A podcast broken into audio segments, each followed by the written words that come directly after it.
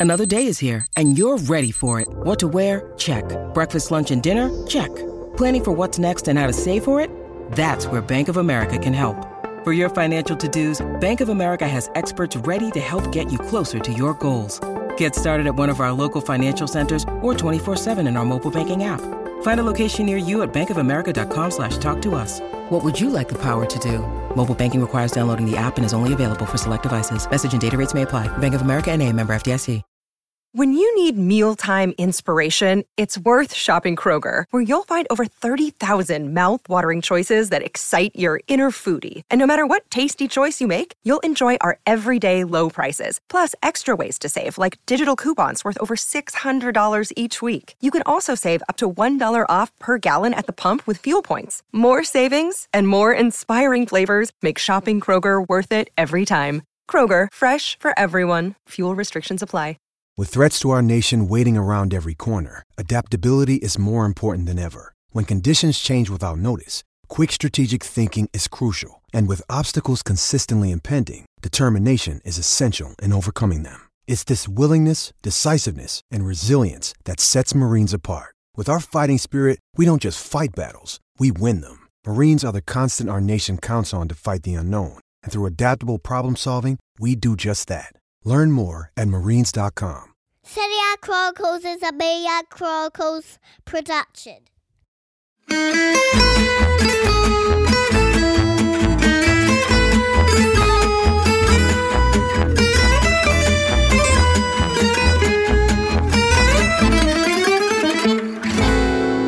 Hi, everybody, and welcome to Serie A Chronicles.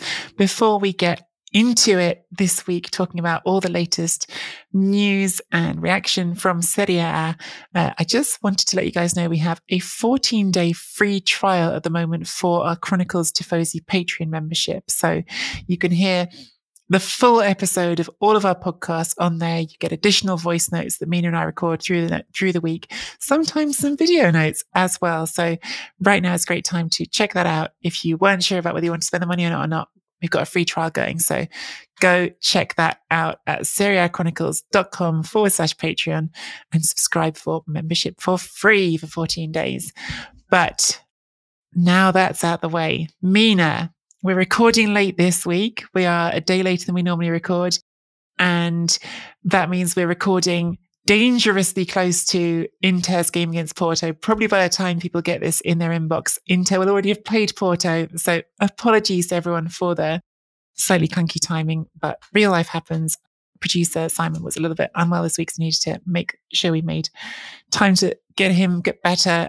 I was going to say, I'm fairly certain it has everything to do with Kumbulla being sent off. So it might have been Roma embarrassment for producer Simon.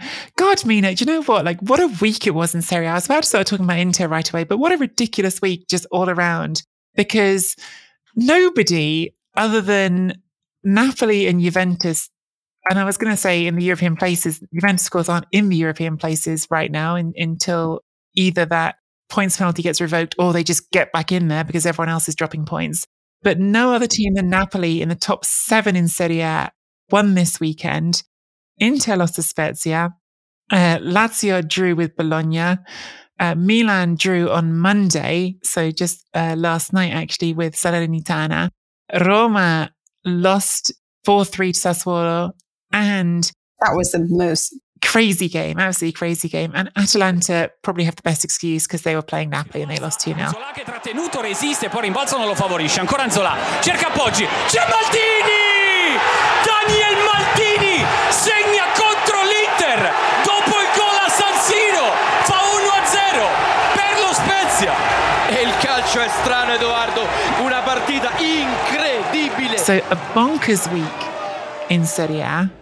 And I've got on the running order to start with Inter. Um, they are playing Porto, as I say, probably before people have listened to this. But I mean, gosh, I don't know. Was, was this the most embarrassing of the defeats, losing to Spezia? What do you think, Mina?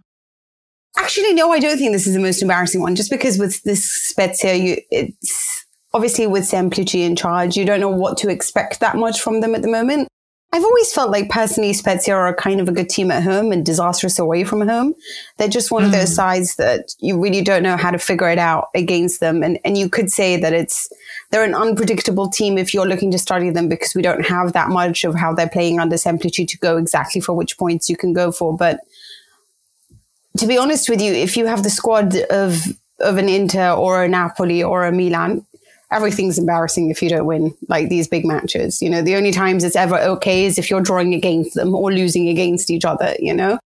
But it, everyone just assumes that when you have such a squad like that, and especially when you're trying to gear yourself up for the big games, I think what's most disappointing though is that only four teams have conceded more than Inter away from home.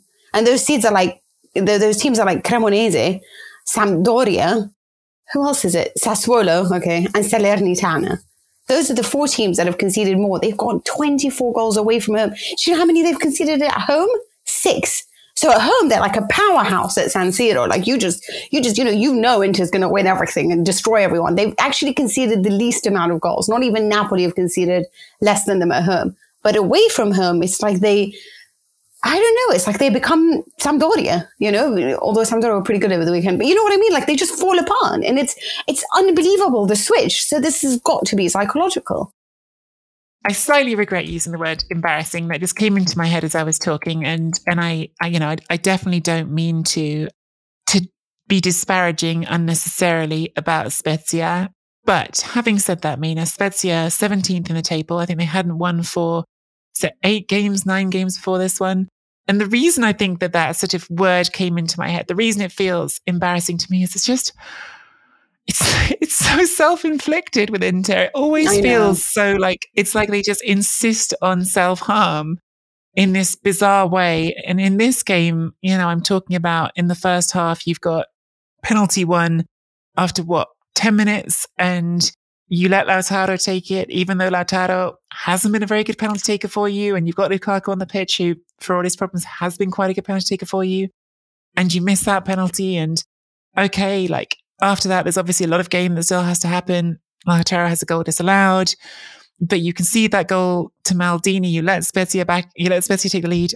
You finally, in the 83rd minute, get level with a penalty from Lukaku. Maybe you should have taken the first one. And then you still, in a game when you take 28 shots to your opponent's four, find a way to lose it. It's, it's just such an Inter story. And they've lost eight games this season, Mina. Like it's, it's so unjustifiable yeah. for the team they are and for the way they find to lose these games.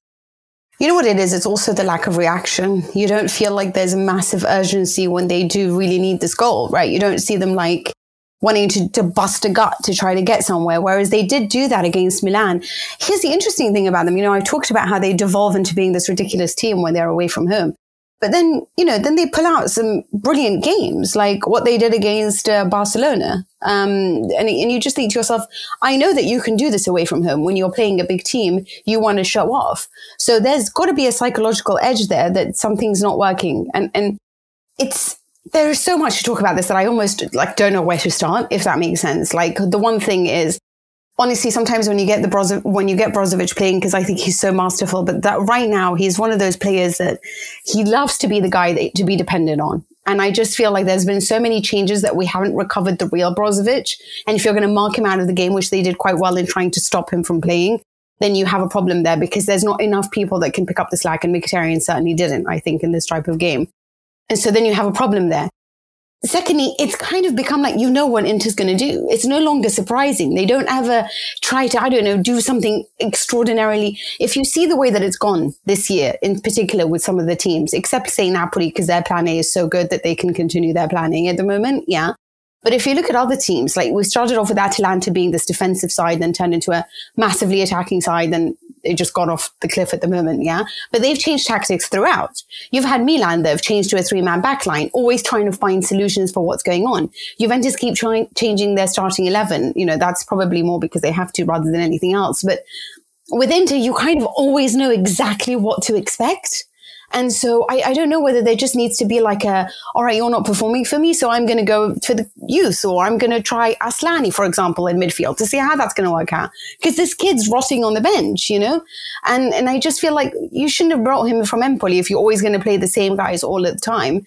And, he, and Empoli was already a big step from him because he was there to replace Samuel Ricci, you know? So you know, give him a chance. Like if, if you don't want to do that, give Bellanova a chance. Let's Dumfries, something's gone wrong there because Dumfries is no longer performing after the World Cup. Maybe it's because everyone has spoken about him relentlessly. Secondly, Lautaro has missed six out of 17 penalties. Like give it to Lukaku and don't watch him just go and put it there. And also, why is Lukaku not speaking up? Like what happened to him being like, I'm the main guy here. And maybe because he doesn't feel he's the main guy over there because of the kind of season he's had. And, and Inzaghi's too soft. He's letting all of this get away from him. And I just feel like Inter and Roma for me are the two teams in Serie A that need apologies for my for my vocabulary. I've tried to find a different way of saying this, but I don't know how to. They need big dick energy. Uh, they're just those teams. You know, they they need like an Antonio Conte or someone with a whip. Yeah, they cannot. They're just not a team that can really get away with like a, a Carlo Ancelotti and smiling and laughing. Although right now I do think they need a trip to Disneyland because it just feels like it's such a, a, worrying situation and everyone seems like angry with one another. And so sometimes I think that maybe if you should just rediscover your joy for the for for the game rather than always being such a pressurized situation where Barella looks like he's about to spin off into madness any second. So I don't know which way to go with this, but I just I feel like there's just so much talent there that's not being taken advantage of. Sorry, I'm trying to say it. no, I, I, I support I support the the, the cause because it's an energy, Mina. It's an energy. Like I think that's I think that's yeah. I, I think everyone knows what you mean with that, and I think that they definitely lack some some swagger. I I, I can't get over the fact that the team that is second in the Serie A table has lost eight games. Now, I know that if Juventus had their points penalty taken away, they'd be second, but nevertheless, second in Serie A right now have eight losses. She's just an absolutely bonkers number. Like it's, it's a ridiculous number to have after 26 games. And as, as you've just been saying, like speaks to the sort of bizarreness of a team that they, they can beat really good teams. Cause you also couldn't get away with that if you draw a lot, right? You have to win all your other games. You're going to lose eight of them and yet throws these ones away. And and there's there's decisions that you can pick at. Like I I was looking at the fact again. Handanovic starts in goal, and there are two shots on target, and both of them end up in the net. And I look at it and I go, well, individually, I don't think I particularly want to blame him for those goals, right? I don't think there really is on him. The defending wasn't good enough. But it has felt like whenever Handanovic is in that goal, if there's a shot on target, it's going to end up in the net. And that's kind of what we changed to Onana in the first place. And and that sort of fact only sort of put in contrast to it by the fact you've got Dragowski make some good saves at the other end. Yeah. It's it's just a a bizarre, ridiculous team. Um, it it feels slightly hard to talk about because this game against Porto is coming up. And look, realistically, Inter at time of recording are in a semi-final of the Coppa Italia. They've won the Supercoppa. They're second in Serie A and they're in a last 16 tie in the Champions League, which they're winning. They're 1 0 up. And I've been asking myself, like, what what sort of matters the most now for Inter this season? And and the obvious answer is boring as it is, the most important thing left in, in this season for Inter is finishing in the top four. You've got to get in the top four, you've got to be in the Champions League game. you've got to make that money. Period. Like that's the end of it. And and so games like this actually are a real problem because the top four race remains really tight, even though everyone's sort of falling over each other not to win at the moment. That's going to be a tight race. But having said that, I also don't know if finishing in the top four on its own is going to be enough to keep Simone Inzaghi his job. So, what's the most important thing he can do for keeping his job? I think it might be getting to the quarterfinals of the Champions League, because then you've got something you can really hold on to, even in everything else that's gone wrong this season, and said, here's some real progress, right? Like, okay, we've gone a bit backwards in the league since since I replaced Conte, but We've still won some things. We won the Coppa, won the Super Coppa. They might win the Coppa again this year. But reaching a European quarterfinal is a real like, no one's done this since you won the damn thing, right? So like, this is me saying I'm doing something positive. So it's hard to talk about in not knowing how that second leg against Porto is going to go. And again, by the time people listen to this, they're going to know. I, I'm curious what you think, Mina, if you think he should still be the manager of Inter next season and what you think would change your decision on that either way. It's really hard actually sometimes because when you when you put it like I always get really upset when they do these things sometimes where they're like, you know, Inter solidified their top four position, you know, Inter's the second and the only only team really keeping up with Napoli. And then the next week they lose a game and it's like Inter financial disaster. They don't make top four. And you're just like, oh, hold on, what happened? It's one week, it's one loss, you know? But here's the thing. If you are a good team, you are measured by a different way, right? And it's, there is the beauty of the game, which, which personally I think is a ridiculous way to measure a team. It's results against, it, it, there's a lot of things to, to look at. You know, how far you get managing to be in three different competitions at the same time and playing every three days can take it out on you if you don't have a big squad, for example.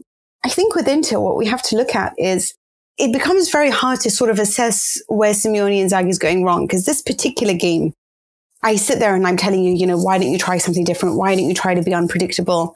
They had 29 shots on goal, 29 mm-hmm. and eight on target.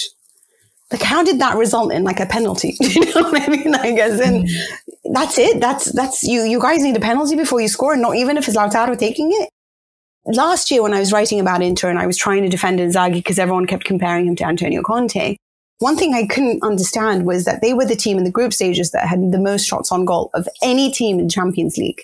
And yet they had only managed eight goals in the Champions League stages, group stages. Eight goals from about like a thousand chances. And you just think something's wrong when it comes to just converting that. And and that's when they had like I think there's a part of me that thinks that them losing Perisic has been a huge difference of their attack as well. But with, with Inter, I have to say it's psychological as well because it's not like they went through a sort of a period of form where they've fallen off and you think it's been like a little bit like Milan is and they have to recover and change tactics or whatever it is. It's just sporadic. Every time they're away from home and it's a small team, you can almost guarantee that they're going to have a problem. And I just can't understand how they can be one way at home and one way of, of differently? Is it is it the fans? Do you need a lot of encouragement? Do you need to like vibe yourself up for a big game? Is it is is that on Inzaghi? Does he need to change the psychology? Is but personally, I don't know how to say. If I'm building a team, as much as I think they're so great on paper, there's just you know what I mean by this guy that just wants to kill everyone to get the goal, like a Haaland or a, a if you will, a Lukaku when he first arrived. There isn't really that guy at the moment. Like Lukaku is a shadow of himself. Lautaro is still streaky at best. There are some moments like I watched him in Argentina thinking, what on earth are you doing? And there's some moments where he's so brilliant that you think he's the best player in the world. He's just one of those guys that personally irritates me in that way. You know, I don't know whether to depend on him or not. And I feel the same about Rafael Leao and Vlahovic. In fact, all three I wouldn't take on my team if I'm honest with you. And then you look at their midfield and Calhanoglu is okay, but uh, again, I don't know psychologically if this team is just unhappy at the moment. And maybe, like I said, maybe they just need to have fun. I actually think there's like a there's like a bigger point here, maybe with Inter as well, Mina, like where because Inzaghi's under contract till 2024, right? So in theory, he should be there for another year. They may or may not um, stick with him. I think on balance, they're more likely to than not. Um, but we'll see how the season ends.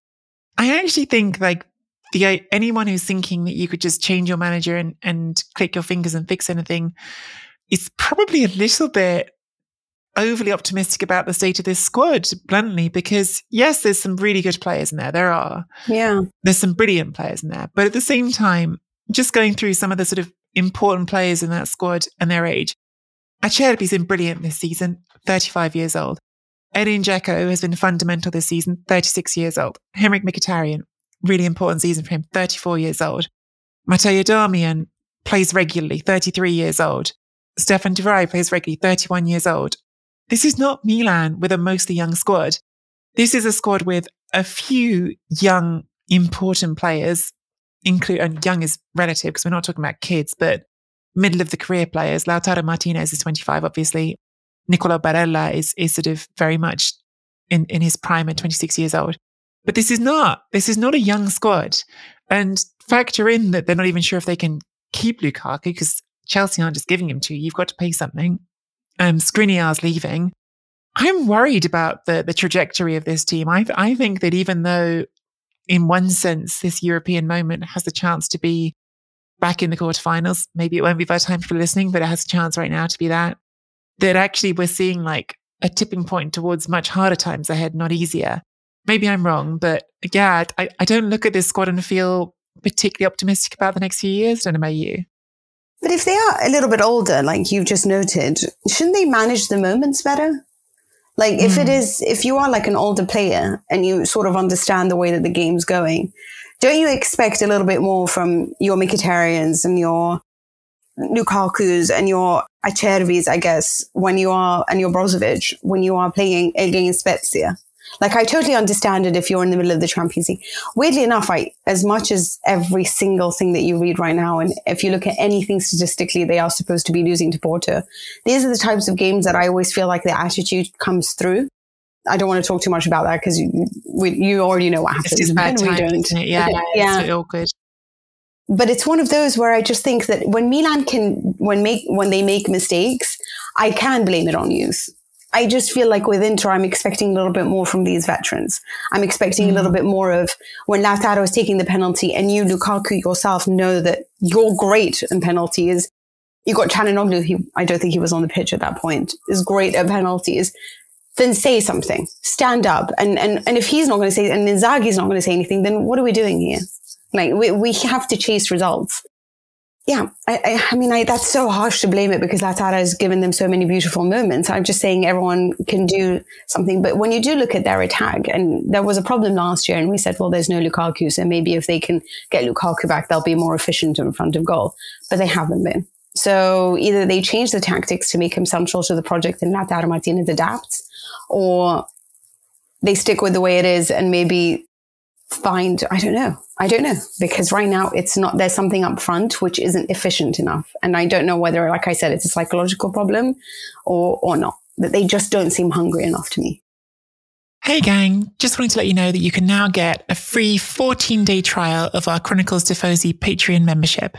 Subscribe now for free for 14 days to get access to all of our full episodes, solo minisodes, bonus content, even behind the scene bonuses like our chats about football, and of course, our chats about life in general.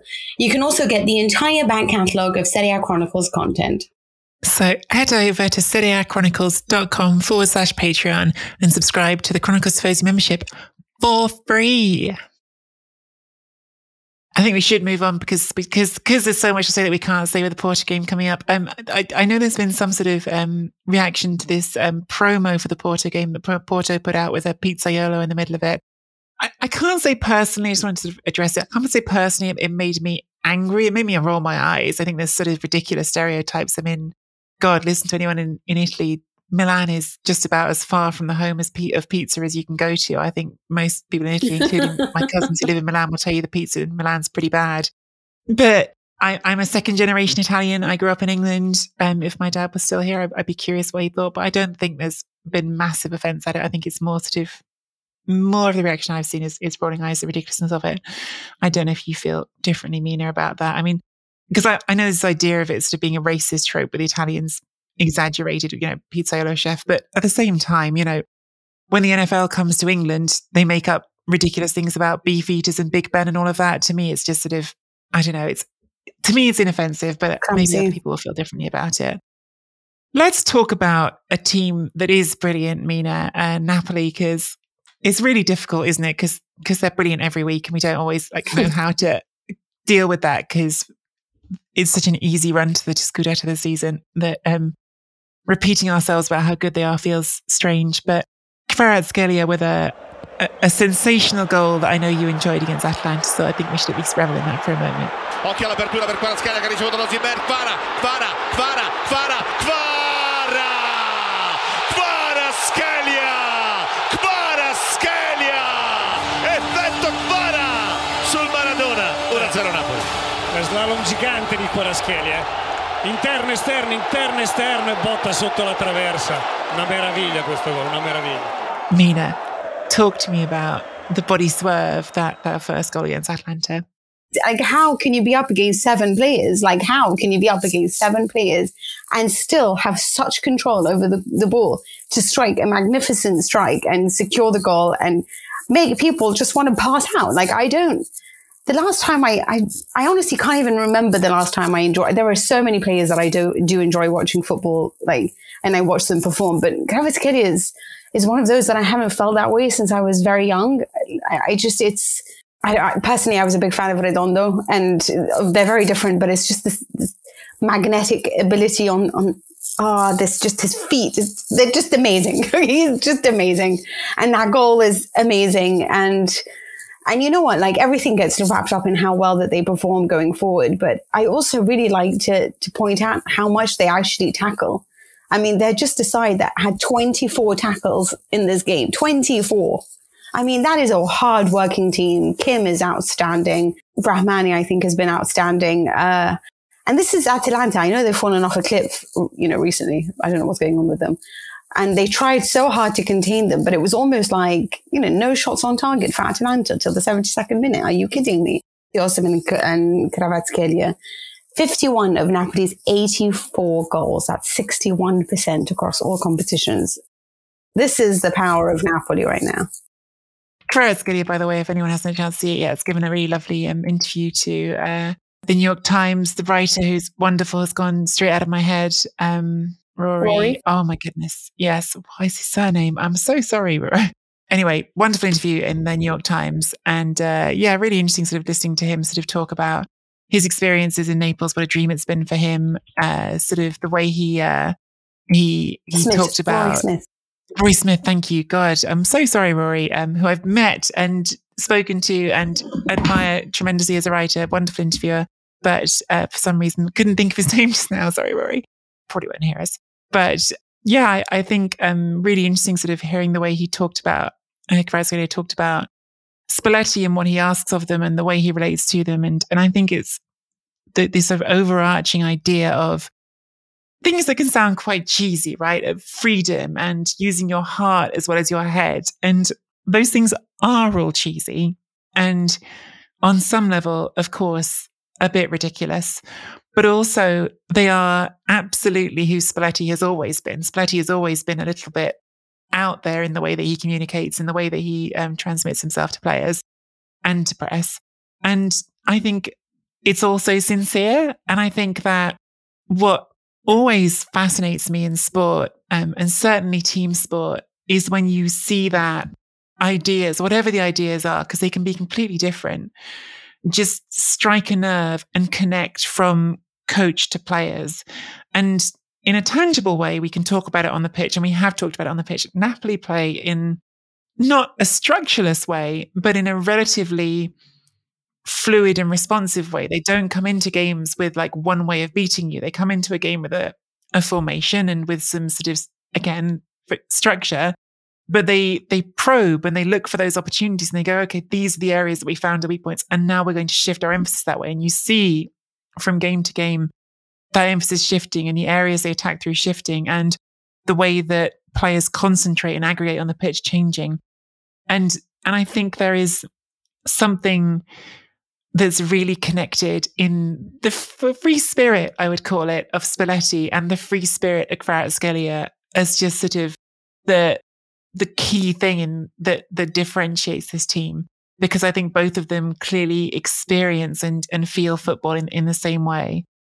And yeah, I, I, I think that's a really hard concept to enunciate, but I think you could you can talk about that with different managers and and and different um, times just as well. Like I Allegri at his best, I think connected to Juventus's players with that core value of pragmatism that we've talked about so much because it was just like we just it's just about winning. Like nothing else is relevant. It's just about winning. And i think that you had players like Chiellini who really understood that like to his core and then you had that connection from pitch to player. And i think that that's a part of why this just works at the moment for for Napoli is those two things. But Kvaratskhelia as, as an individual footballer is ridiculous and yeah, you know, everyone was tweeting that picture of him before he scored the opening goal against Atalanta, you know, stick it in the Louvre or whatever. And yeah, it's, it's a moment, isn't it? Because you've got like three defenders lined up in front of you, like one after the other after the other, and they're all crossing over each other, but they're all in a line because they've all been going in opposite directions. Because because how do you keep up with him? He's got that George Best body swerve about him that just is is so seductive and wonderful to watch. And and yes, um, hope they continue it in Europe as well. I mean, uh, Eintracht Frankfurt coming up next. We're, we're reasonably confident they're going through that, aren't we? Yeah, I, I imagine. Um, I just really like the way you just put all of that about Spalletti connecting to his players. Um, you're right, because in that interview, he talked about feeling the freedom. And it was so nice to read that, having the idea.